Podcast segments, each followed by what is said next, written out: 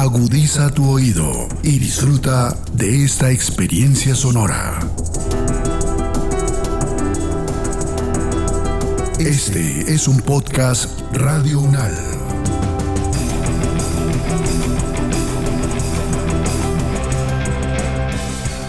Ayer me llamaron morena, dizque por no llamarme negra.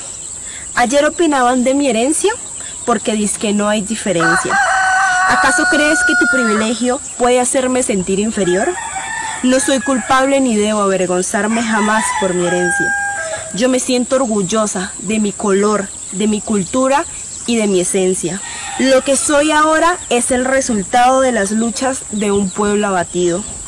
Me niego a aceptar que ignoras todo lo que hemos vivido. Mi herencia no me hace menos, ni tu esclavo no te hace mi amo. Soy la resistencia de un pueblo que renació de las cenizas. Mi herencia demuestra de dónde vengo y todo lo que proclamo. Echando lengua desde el territorio.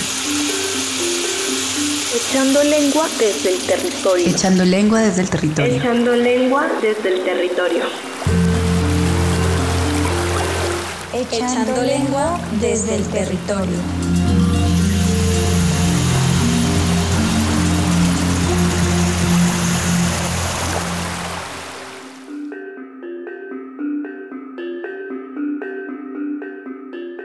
Hola, bienvenidos y bienvenidas al tercer episodio de nuestra serie Echando Lengua desde el Territorio. Después de haber recorrido la hermosa Amazonía colombiana, emprendemos un nuevo rumbo. Nos dirigimos a la Perla Dorada del Pacífico, sí, a Tumaco, para conocer su historia afro desde el tiempo de la esclavitud, su gente y el sabor de este hermoso lugar.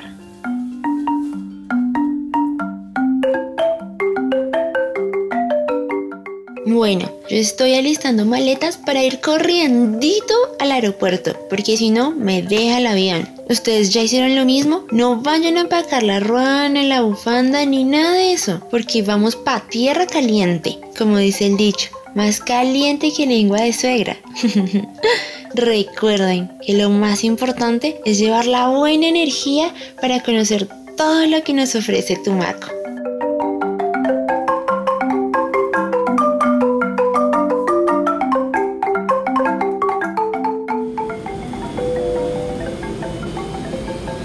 Maravilla. El avión está a punto de aterrizar y se ve el azul del mar y un morro bastante grande. La vista es hermosa.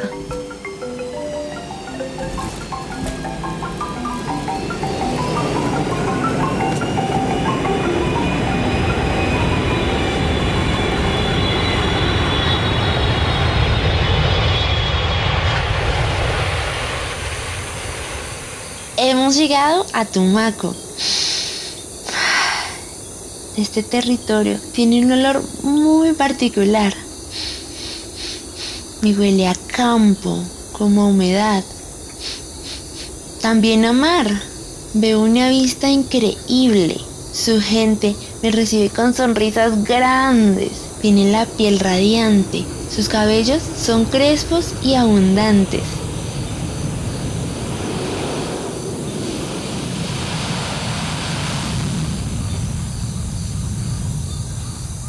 Mientras disfruto la vista de este maravilloso lugar, espero a William Daniel Caicedo Hurtado, un joven estudiante de diseño gráfico, apasionado por la música y los saberes de los abuelos. William nos llevará a conocer los lugares más importantes que tiene Tumaco, la historia de la comunidad afro, las resistencias que su pueblo ha creado desde hace muchos años hasta la actualidad, entre otras cosas.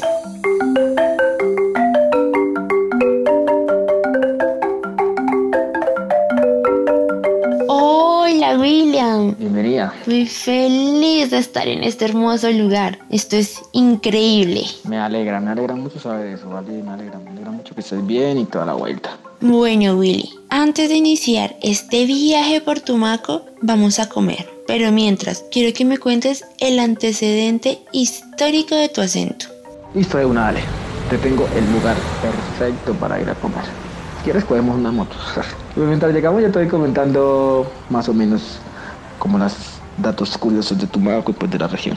Te cuento que actualmente Tumaco tiene entre ochenta y noventa por ciento de la población, de población negra. Nuestro acento también es como parte fundamental pues, del legado ancestral y cultural que, que, que queda acá pues, y de los, de, de, de los ancestros africanos y todo eso. Pero pues también es como de ese encuentro con los pueblos originarios y también el contacto con los europeos, ¿no? También hay que tener en cuenta que no solo fue como una, una sola cultura y una sola lengua, sino que pues la mezcla de todo esto pues lleva como a que se desarrolle ese lenguaje y esa cultura que, que tenemos acá y pues como sabrás, el nombre que recibe Tumaco es en honor a, a los indios Tumac, que, que eran los que habitaban el territorio. Y pues también como ese, ese contacto quedó de alguna manera registrado en, en el dialecto que el nuestro, que es el español. Super William, gracias por compartir conmigo toda esta experiencia y conocimiento de tu pueblo.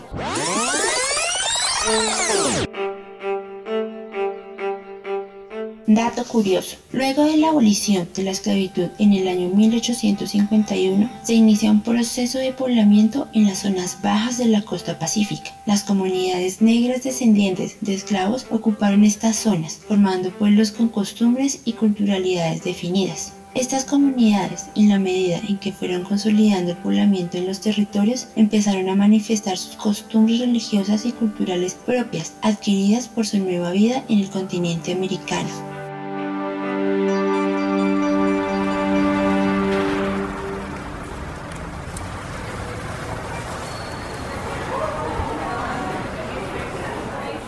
Llegamos, estamos aquí en el restaurante La Ramada y te aconsejo, aquí hay platos muy chéveres, muy chéveres, pero normalmente uno consigue en la ciudad como camarones, pescado y todo eso. Bueno, no con el mismo sabor, pero, pero algo muy difícil de conseguir es el cangrejo. Entonces, para probar algo diferente, para probar algo más rico, te voy a aconsejar que te pidas un encocado de cangrejo azul.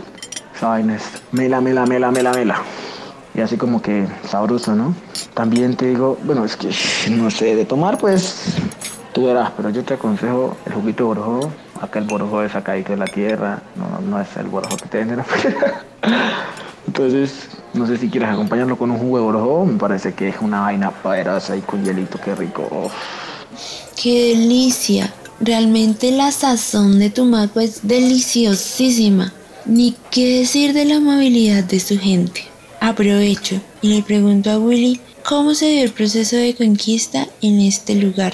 El proceso de conquista en Tumaco se dio pues de alguna manera y pues también como en todos los, los territorios afro, ¿no? Todo el tema de, de, de los colonizadores que traen esclavizados pues a, a, los, a los ancestros africanos y llegan acá y conquistan según ellos el territorio que ya estaba habitado por originarios indígenas.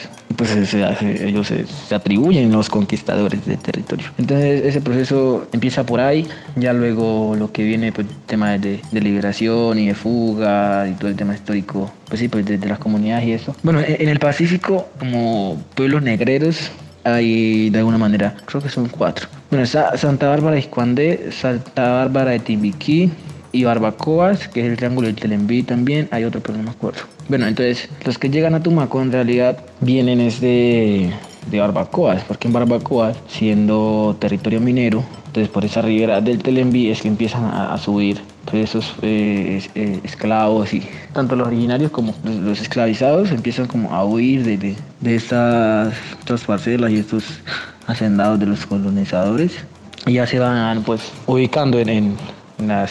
en lo que hoy conocemos como Tumaco y pues todo el desarrollo que, que ha tenido el territorio.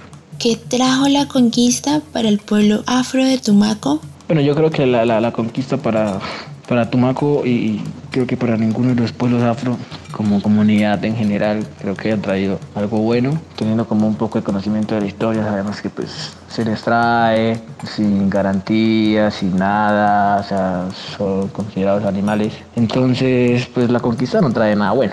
¿Qué pasa? Cuando ya pues, los, los pueblos originarios, tanto indígenas como pues, también denominando originarios a los, a los afro que pues, son traídos desde África, pues lo que ellos hacen es como de alguna manera reivindicarse por su propio medio, ¿no? Y pues enfatizando en el pueblo afro. Lo bueno que, que de alguna manera se ha podido conseguir es a, a lomo, a capa y espada, como dicen por ahí. Empezando por todo el tema de que para lo de la abolición de la esclavitud fue un lío y digamos libres a qué costo. Somos una comunidad que teniendo un gran número de población es dejada como de lado y además fue en los territorios. Si uno, uno, uno llega a Tumaco, pues va a decir, chévere, listo. O sea, la playa, el mar, el río, pero uno se adentra dentro de la, la comunidad y hablar con la gente. Y pues la forma de vida, pues de alguna manera uno se sorprende. Pero pues también se podría decir que se ha normalizado también ese, ese estilo de vida, ¿no? Porque pues no puede decir yo vivo bien y, y es, hay gente que, que le gusta y es chévere, por lo menos a mí me gusta mucho el territorio. Pero pues viéndolo como desde otra perspectiva, la, la conquista pues no deja nada bueno. En Tumaco se vive, de alguna manera se, se podría decir que se vive al día. Las comunidades bien de, de, del rebusque, porque aún del trabajo informal, no hay como, como un sistema que genere pues trabajo masivo. Y entonces los pueblos afro podríamos decir que han resistido de una manera impresionante y ellos mismos han, han, han levantado ese legado y ese reconocimiento que, que se les da ahora que, que, que bueno, mucha gente saca pecho y todo eso, pero pues es, es a puro lomo que eso se ha conseguido. No es que se pararon y dijeron no, es que tenemos eso y queremos estas condiciones de vida, no. O sea, las condiciones de vida mínimas que, que se pueden tener en el territorio es porque los mismos pueblos han estado ahí luchándola, haciendo sus propias cosas y de hecho llegan, o sea, de afuera, llega pues todo el tema de la industria y lo que hace es asesinar, llegan a invisibilizar el tema cultural, llegan a, a saquear, todavía el tema de saqueo. Antes pues digamos el saqueo de, de, de propiedades y eso, ahora el saqueo de conocimiento es, es terrible, o sea, ya el conocimiento de los abuelos se perdió mucho por eso, porque los abuelos se volvieron recelosos con su conocimiento debido a que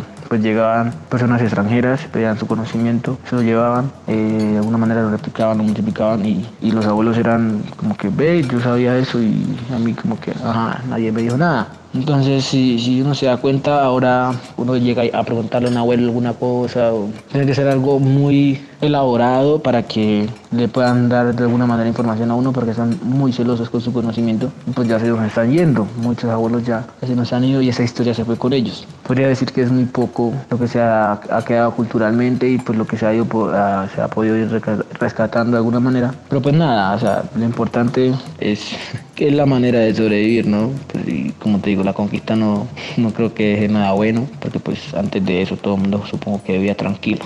Y actualmente, ¿qué se está haciendo para mantener la ancestralidad de los pueblos afros? Actualmente hay, hay, hay mucho movimiento, tanto de organizaciones territoriales como acciones individuales, hay muchos colectivos, hay jóvenes que de alguna manera les interesa eh, la, la cultura, pero pues también no dejan de lado pues lo actual, ¿no?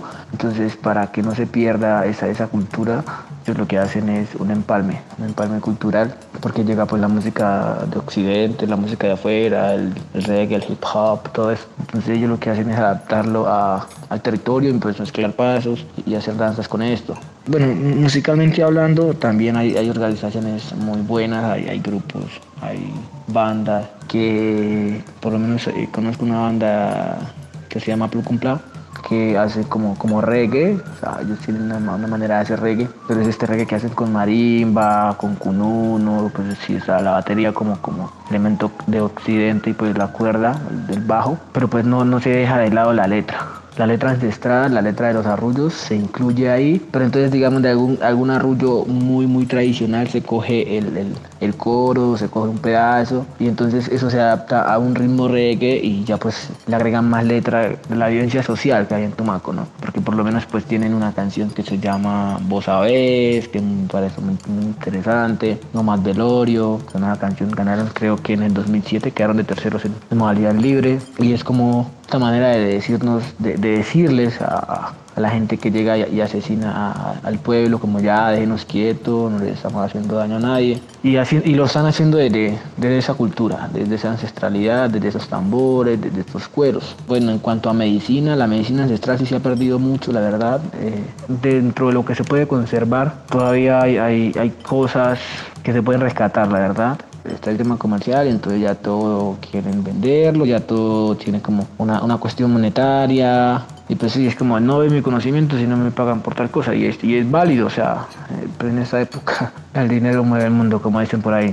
Pero pues sí, eh, eh, conozco pues el tema de las bebidas, las botellas curadas y eso, después vienen curadas con, con, con hierbas de, del territorio, entonces eso, eso puede entrar dentro de la medicina ancestral. Pues está el tema de, del mal aire, pues que lo chivean a uno. ¿Qué más hacen por allá? Sí, o sea, hacen como todo ese tema de rituales ancestrales que pues de alguna manera, digamos, no son lo mismo que se hacía antes, porque pues el conocimiento eh, no quedó escrito, no quedó pues registrado de alguna manera que uno pueda seguir paso a paso, pero pues dentro de lo que se, se pudo rescatar, dentro de lo que se contó, dentro de lo que la abuela le contó a, a, a la abuela que está ahora, se ha ido pues de alguna manera eh, ejerciendo eso, ¿no? Además hay, hay, hay todo el tema de, de de las visiones, de los mitos, los cuentos del Pacífico. O sea, son, son innumerables cosas que se podría haber dicho que en, en su momento nadie se preocupó por eso, pero o sea, la, la nueva generación viene con, con un recargo de energía poderoso que quiere saber más y quiere que los abuelos le cuenten. Y, y, como, y pues claro, o sea, ya estando más dentro de la academia, porque se puede decir que el número de, de población negra que está entrando a las universidades, ya sea con becas o teniendo la oportunidad de pagar medianamente una, una, una público-privada, eso hace que ya los jóvenes que, que, que vuelven al territorio vuelven con, con un conocimiento demasiado, o sea, un conocimiento más desarrollado, y pues ya el cuento es otro, porque uno ya sabiendo lo que, lo que vale el conocimiento, cómo registrar el conocimiento, pues ya hay una manera de, de preservarlo mejor. Por lo menos conozco una página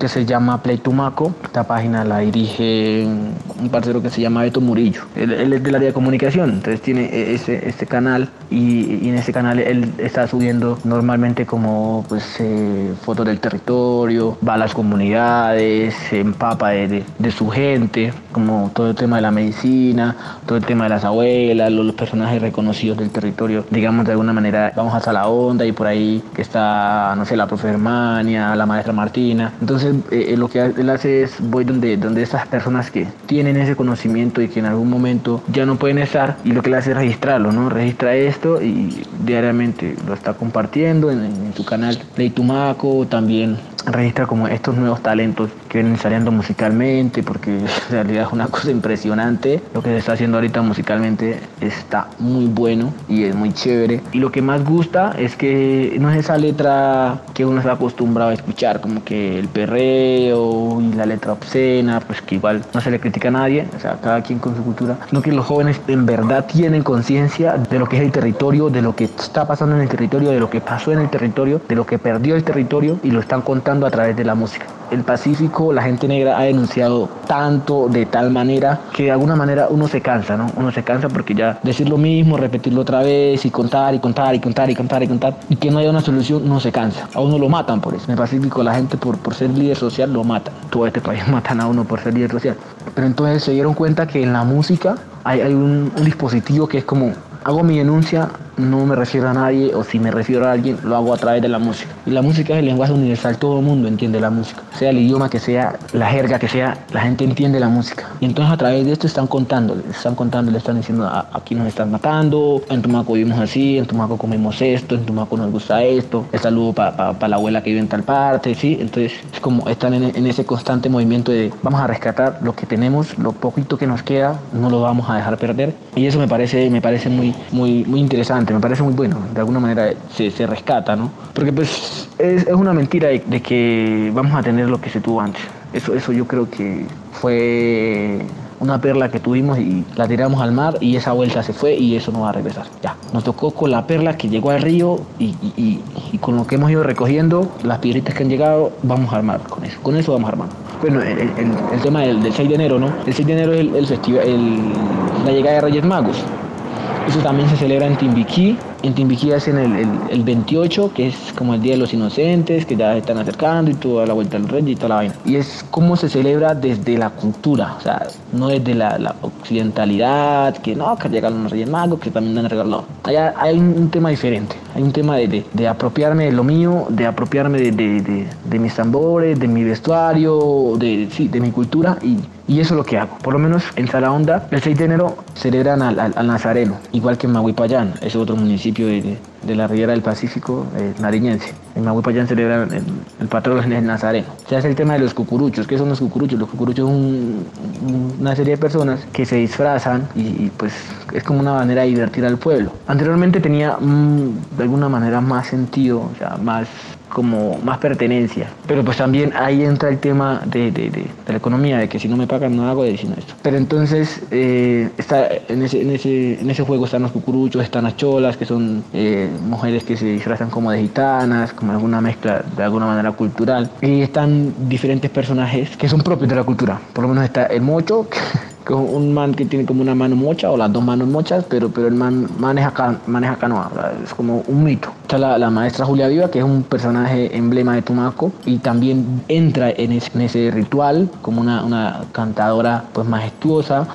Están personajes como el tumbacasa. Anteriormente pues las casas en su gran mayoría eran de, de palafito. Entonces lo que hacía tumbacasa era, era salir con un hacha de, de madera o pues un, un hacha normal pero no, no afilada y ir a darle a los puntales de la casa hasta que el dueño salía y, y, y cancelaba la multa. O sea, era como la manera de decirle: venga, estamos jugando, eh, estamos en seis de enero, diviértase un rato, empieza el año con una sonrisa, ¿sí? Pero ahora uno hace eso y es como un tema de pelea. O sea, sí hay gente que, que lo disfruta, hay mucha gente que lo disfruta, no te puedo decir que no, porque yo, yo he jugado eso, pero es, es, también hay una gente que uno no, no se le puede acercar, o sea, uno no puede llegar y, y hacer eso porque es para problemas. Entonces todo este tema cultural y que los jóvenes se interesan por eso, es, es como decirle: bueno, aquí la, la, la vuelta va por buen camino, la vuelta va por buen camino porque hay jóvenes que quieren. Los abuelos tuvieron su momento, los abuelos nos, nos van a dar las historias y nos ven haciendo haciendo lo, lo, lo propio. Si ellos ven que, que las cosas están funcionando, ellos nos van a dar las historias. Si ellos no nos ven pilos, por decirlo de alguna manera, ellos no nos van a dar nada. Porque lo que te digo, esa gente es muy recelosa con su conocimiento y por eso se ha perdido tanto, pero pues ahí, ahí se ha ido rescatando de alguna manera.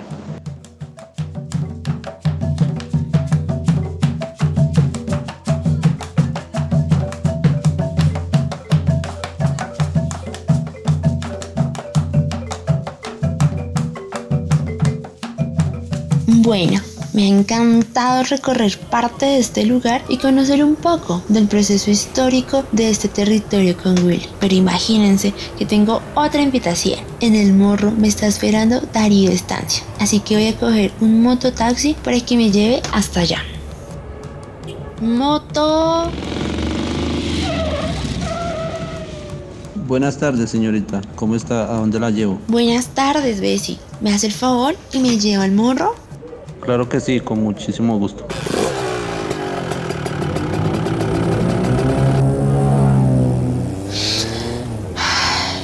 Mientras voy en esta moto, voy sintiendo la brisa que golpea mi cara, disfrutando el ambiente tropical que Tumaco sabe dar.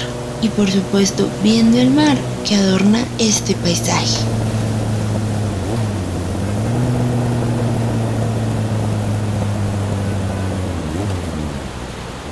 Llegamos, señorita, son cinco mil pesitos. Mire, Bessie, aquí tiene.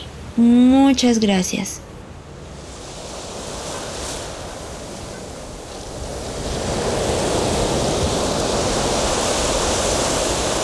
Mijitos, ¿dónde estará el Darío? Ah, ahí ya viene. ¿Cómo estás? Muy bien, Darío. Muy, muy, muy feliz de estar acá. Te voy a llevar a probar un arrechón, que es una bebida artesanal típica de nuestra tierrita, y darnos un chapuzón en el mar mientras charlamos. ¡Ay! Encantadísima yo. Darío, a raíz de los procesos de conquista, te pregunto, ¿cuáles han sido los mecanismos que la población tumaqueña joven ha utilizado como acto de resistencia negra en los últimos tiempos? Los jóvenes tumaqueños nos hemos caracterizado por ser muy resilientes. En los últimos tiempos hemos utilizado varios actos como resistencia negra, pero en este caso quiero resaltar el acto cultural, que se ha convertido en un mecanismo fundamental para que los jóvenes tumaqueños podamos alzar nuestra voz, podamos manifestar ciertas inconformidades. Y esto lo hacemos por medio de la danza, por medio del canto, por medio de la gastronomía, es decir, el acto cultural se ha convertido en ese escenario que los jóvenes nos hemos sentido libres y sobre todo nos hemos sentido unidos. Entre todos alzamos nuestra voz para poder demostrarles tanto a las personas del pueblo y a otras personas del país que a pesar que Tumaco ha sido un lugar azotado por la violencia, del rechazo y la exclusión de ciertas políticas locales, departamentales y pues también nacionales, somos unos jóvenes que tenemos sueños, tenemos metas, y que día a día trabajamos y luchamos para conseguirlas. Y esto con base al respeto, a la tolerancia y sobre todo el trabajo en comunidad. ¿Cuáles son los desafíos que enfrenta la población de Tumaco bajo un panorama social, político y económico? Tumaco presenta varios desafíos, y esto bajo un panorama social, político y económico. No es un secreto que Tumaco ha sido un territorio azotado por la violencia. Ha sido un municipio que día tras día ha luchado para conseguir esa tranquilidad y esa paz que todo tumaqueño anhela. En este caso quiero enfocarme en los jóvenes. Como se dice, somos el futuro de un territorio, el futuro de una sociedad. Hoy en día cada vez son más los jóvenes que tienen aspiraciones para ingresar a una universidad, superarse, capacitarse, poder adquirir ciertos conocimientos para luego implementarlo en nuestro territorio, y esto en mira de contribuir con el desarrollo social, político y económico de Tumaco. Pero también tenemos ciertos obstáculos que como tal impiden que ese tipo de propósito se pueda cumplir. Si hablamos en el aspecto político, la gobernación local del municipio de Tumaco no ha destinado o no ha hecho una gestión que realmente pueda exaltar y sobre todo potencializar a un municipio que tiene muchos recursos y tiene muchas proyecciones para un crecimiento y un bienestar para su comunidad.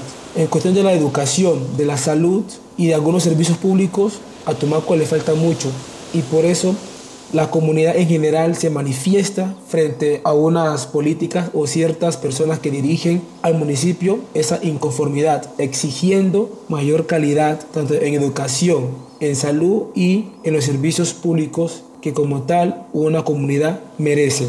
En el aspecto económico, Tumaco es un municipio que se ha caracterizado por su pesca de uso artesanal. También la agricultura es uno de los principales renglones de la economía tumaqueña, pero también le falta mayor impulso, mayor inversión y sobre todo incentivar al campesino a cultivar bienes lícitos para que éste más adelante no logre cultivar bienes ilícitos. Entonces, a raíz de esto, el panorama en el municipio de Tumaco es de muchos contrastes, pero día tras día se trabaja para poder lograr un Tumaco que muchos tumaqueños anhelamos, que es mayor oportunidades, mayor eh, inversiones para el campo de la agricultura, también en la pesca, en educación, en la salud, y esto para lograr ese objetivo que tanto anhelamos, un Tumaco con unas condiciones dignas para su comunidad. Muchas gracias, Darío, por tus valiosos comentarios. Te cuento que yo estoy maravillada de estar aquí, y más aún tras conocer más sobre su cultura. La verdad, me gustaría seguir recorriendo este lugar y que nos cuentes más sobre él. Te voy a llevar a un lugar para que conozcas más de la cultura tumaqueña, su música, el ambiente y sobre todo la alegría que tiene nuestra gente.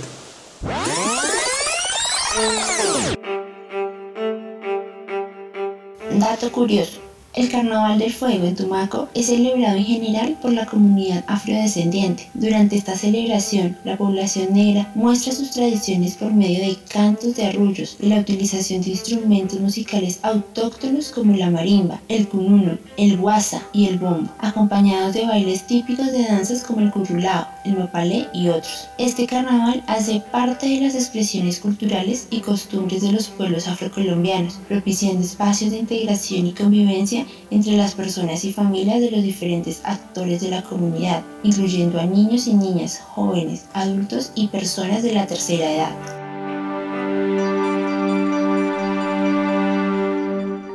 San Andrés de Tumaco, o más conocida como la Perla del Pacífico, porque hace más de cuarenta y cinco años se encontró la perla, una de las perlas de mayor tamaño que se ha logrado encontrar en el mundo. Se ha caracterizado por ser un pueblo que día tras día trabaja para poder lograr ciertos beneficios y cierta estabilidad económica, social, ambiental y cultural. Tumaco está compuesta por tres playas: Isla de Tumaco, Isla del Morro y Isla La Viciosa. Tenemos maravillosas playas las playas del Morro, las playas de El Bajito y las playas de Boca Grande, donde puedes encontrar diversidad y un ecosistema muy diverso. También su gastronomía se ha caracterizado por ser una gastronomía que es muy representativa de nuestra región, lo que es el pescado, los camarones, todos los productos que nuestro mar como tal brinda a la comunidad. Tenemos lugares para visitar que es de ensueño y que sé que a muchos les va a encantar. Algo para resaltar, el Parque de las Iguanas, que se caracteriza porque en ella se pueden encontrar iguanas de, dif- de diversos tamaños y de edad. Es un parque como tal muy visitado por muchos turistas y todo aquel que conozca Tumaco tiene que conocerlo. También tenemos el mirador del Puente del Morro. El Puente del Morro es un puente que une una isla con la otra. Une la isla de Tumaco y la isla del Morro. Tiene aproximadamente trescientos cinco metros y en ella se puede apreciar el mar, los atardeceres que son maravillosos y sobre todo cuando los pescadores salen para conseguir su producto para luego ser vendido y por este medio llevar un alimento a su familia. Tumaco es un lugar maravilloso, es un paraíso que todos debemos conocer. La magia de su gente, la alegría de su gente, ese calor humano que al que no es de allí lo trata como si fuese de esa tierra. La gente es muy gentil, muy cariñosa, muy amable, muy servicial y son una de las características que como tal resalta y identifica a un tumaqueño. Les hago la invitación, tiene Tumaco muchos lugares por visitar, desde gastronomías eh, diversas, desde lugares poco comunes que tú puedes encontrar una comida muy deliciosa a un precio económico, hasta el lugar un poco más elaborado, un poco más con una infraestructura mucho mejor que puedes apreciar de platillos súper gourmet y muy especial. Hago la invitación para todos, a todos y todas, que conozcan San Andrés de Tumaco, ubicado en el suroccidente del Pacífico colombiano, a que lo conozcan, a que exploren en estas tierras llenas de magia, llenas de, de mitología, de leyenda, llenas de historia.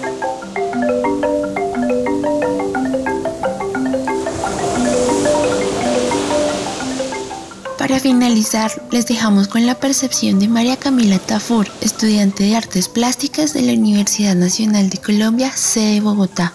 Hola, soy María Camila Tafur, estudiante de Artes Plásticas de la Universidad Nacional de Colombia. Diría que, teniendo en cuenta las condiciones actuales e históricas tan difíciles que ha tenido esta población, no puedo más que sentir muchísima admiración por su creatividad y su capacidad de resistir, especialmente a través del arte. Creo que hay situaciones y contextos en los que el arte es una necesidad y la mejor e incluso en algunos casos la única forma posible de resistir, de conservar y defender las tradiciones y la integridad de los pueblos, y este es un ejemplo perfecto de ello. Además, me parece importante resaltar que estas creaciones no son valiosas solo para los creadores mismos, es decir, para las personas que hacen parte de la población, sino para las personas que no hacen parte de ella y que deben conocer su lucha. Considero que es una manera súper potente de decir existimos, estamos orgullosos, orgullosas de nuestras raíces, nuestras vidas también importan y entérense de que esta es nuestra historia y nuestra lucha. Creo que um, así las personas que no pertenecemos a la comunidad, que no hemos experimentado en carne propia su realidad y que pues probablemente por esto mismo nunca lleguemos a comprenderla del todo, podemos al menos ser un poco más conscientes de que también es nuestra responsabilidad velar por los derechos de estas y otras poblaciones históricamente marginadas. Con el melodioso sonido de la marimba terminamos nuestro viaje por el día de hoy. Espero lo hayan disfrutado y sobre todo aprendido desde la voz de las propias comunidades su historia, una historia de lucha y resistencia.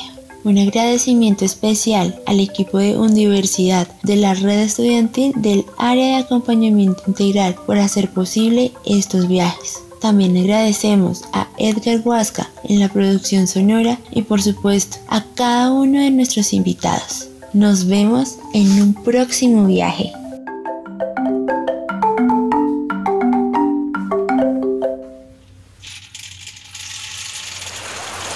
Echando lengua desde el territorio. Echando lengua desde el territorio. Echando lengua desde el territorio. Echando lengua desde el territorio. Echando lengua desde el territorio.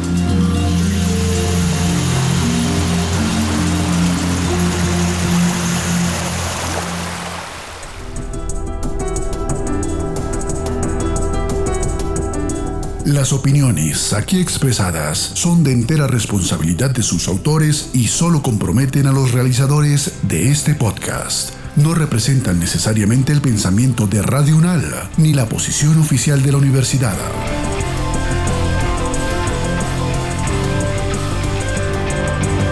Este y otros podcasts en nuestro sitio web podcast radio punto unal punto edu punto co. Síguenos en nuestras redes sociales. Nos encuentras como Podcast Radio Unal, Universidad Nacional de Colombia, Proyecto Cultural, Científico y Colectivo de Nación.